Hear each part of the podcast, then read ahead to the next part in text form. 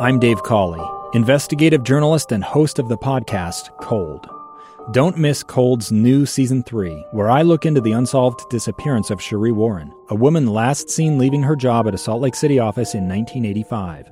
Police cast suspicion on Sheree's estranged husband and boyfriend, but never made any arrests or recovered Sheree's remains.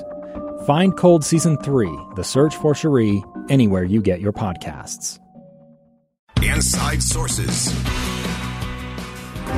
History has its eyes on you.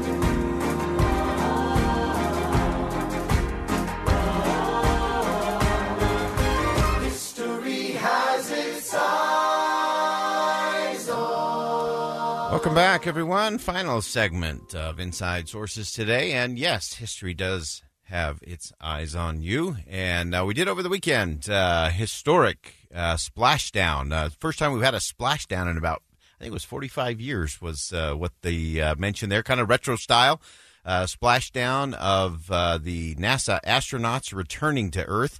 Again, this was a combination public-private partnership. Elon Musk SpaceX company uh, and NASA coming together uh, to get some folks up to the space station and bring them back. So uh, this was a, a real tested out uh, history-making moment, and just some interesting by the numbers. the the spacecraft went from uh, a speed of about uh, 17,500 miles an hour uh, down to about 350 miles an hour as uh, it went through the uh, atmospheric reentry, and then finally it was going about 15 miles an hour when it actually splashed down. Uh, the peak heat that they uh, hit during the descent, these two astronauts, was 3,500 degrees Fahrenheit. That is, uh, if you can't stand the heat, you got to get out. but just an amazing ac- accomplishment, and really shows some great future made uh, in this history making moment uh, over the weekend. I want to get just some uh, some quick reaction uh, to some of that as we look at uh, what happened uh, in this again historic event with the NASA program. That historic splashdown. Splashdown. Dragon Endeavour has returned home. Astronauts Bob Behnken and Doug Hurley inside the SpaceX Dragon Endeavour for this 19 hour journey to Earth, orbiting the planet at a mind blowing 17,000 miles per hour before entering the atmosphere at 2.36 p.m. Eastern. At 2.40, the astronauts signal they're okay. Endeavour has you loud and clear. Four minutes later, those chutes deploy. Dragon ultimately slowing down to just 15 miles per hour, splashing down in the Gulf of Mexico. Welcome back to planet Earth, and thanks for flying SpaceX. The Dragon avoiding Tropical Storm Isaias in the Atlantic. The recovery team wearing masks and hazmat suits. Bob and Doug emerging on stretchers, feeling gravity for the first time in 64 days. The first American splashdown in 45 years Splashdown. since the Apollo era. All right, there you go. History in the making, and uh, some uh, some fascinating things. They were uh, they were asked the question what they were doing on uh, reentry as they were uh, plummeting towards the Earth, and uh, I forget which one. One of the two said they were making uh, phone calls. they were just doing some random dials there uh, through the uh, the equipment they had. So I guess a, few prank calls were made on the right end. So that's it's good to know. You can have a little fun while you're screaming towards Earth at uh, thousands of mile an hour. Uh, also wanted to just uh, get a quick comment from uh, our friend Jim Bridenstine, who is the administrator of NASA, former uh, congressman from Oklahoma. Got to know him. Uh, we've had him on the program uh, before in the past. here were his comments on this historic event. This is an amazing moment.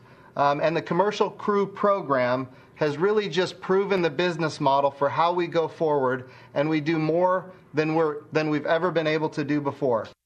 Again, that's NASA Administrator Jim Bridenstine.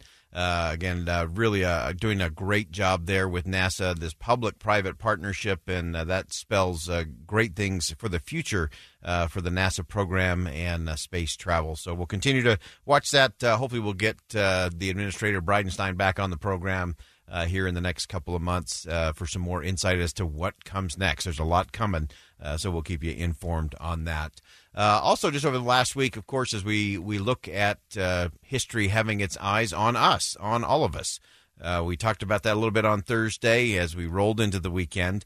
And of course, uh, we covered all last week uh, some of the uh, last uh, memorials to Representative John Lewis, uh, his life and legacy as a civil rights leader, as a member of Congress, and uh, some of the extraordinary work that he did and how he did it.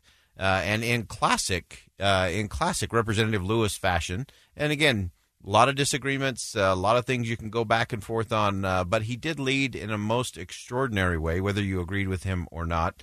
Uh, I love the uh, the very short, very brief eulogy from former President George W. Bush, uh, talking about their disagreements, but talking about what united them and what actually mattered for the nation. Uh, well, as I said, in classic John Lewis fashion, uh, he gets the last word. Uh, he actually wrote a an op-ed two days before he passed away that was published in the New York Times, but he also ha- also had it recorded uh, it was recorded by Morgan Freeman. And so I want to share uh, just the last uh, couple of sections of uh, Representative John Lewis's last word, uh, which were released uh, just prior to his funeral on Thursday. You must also study and learn the lessons of history because humanity has been involved in this soul wrenching existential struggle for a very long time. People on every continent have stood in your shoes through decades and centuries before you. The truth does not change. And that is why the answers worked out long ago can help you find solutions to the challenges of our time. Continue to build union between movements stretching across the globe because we must put away our willingness to profit from the exploitation of others. Though I may not be here with you, I urge you to answer the highest calling of your heart and stand up for what you truly believe.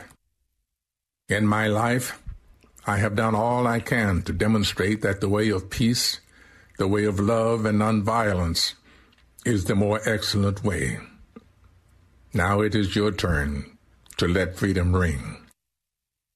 When historians pick up their pens to write the story of the 21st century, let them say that it was your generation who laid down the heavy burdens of hate at last, and that peace finally triumphed over violence, aggression, and war. So I say to you, walk with the wind, brothers and sisters, and let the spirit of peace and the power of everlasting love be your guide. And that's uh, Morgan Freeman reading the final op ed by Representative John Lewis, again penned just a few days before he died and released uh, just before his funeral on Thursday last week. And uh, there's so many important things for us, uh, starting with that whole idea that we, we really do have to uh, study and learn the lessons of history.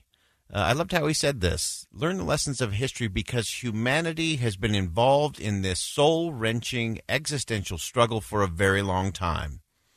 Uh, people on every continent have stood in your shoes. Uh, and it's true. As we look at the challenges we face on this continent and around the world for that matter, uh, we've been here before and we know what to do. And we have to learn those lessons of history. To me, it's one of the most troubling and frightening components to the whole cancel culture is if we lose our history. Uh, all of those who, again, as John Lewis described it, those who have been involved in the soul wrenching existential struggle, if we lose that, uh, we lose everything. Being able to remember uh, matters. Uh, it matters in a big way, and it matters now more than ever. And so I love that we need to study. We need to study, not just look at a tweet, not just read a social media post. We need to study and learn the lessons of history because of our humanity. We can celebrate great leaders, many who were flawed. We're all flawed. So we should get over it. We can confront the things that we need to confront. We can look at the challenges. We can look at the wrongs. We can move towards justice and equality and freedom and liberty. Uh, that is who we are, and that's what we need to continue to do. Uh, he challenged us to answer the highest calling of your heart and stand up for what you truly believe. That's that's the key. Are we willing are we willing to answer the highest calling? Are we willing to stand up for what we truly believe? And then I love this uh, final phrasing. Uh, when historians pick up their pens to write the story of the 21st century, let them say that it was our generation who laid down the heavy burdens of hate at last, and that peace finally triumphed, uh, triumphed over violence, aggression, and war.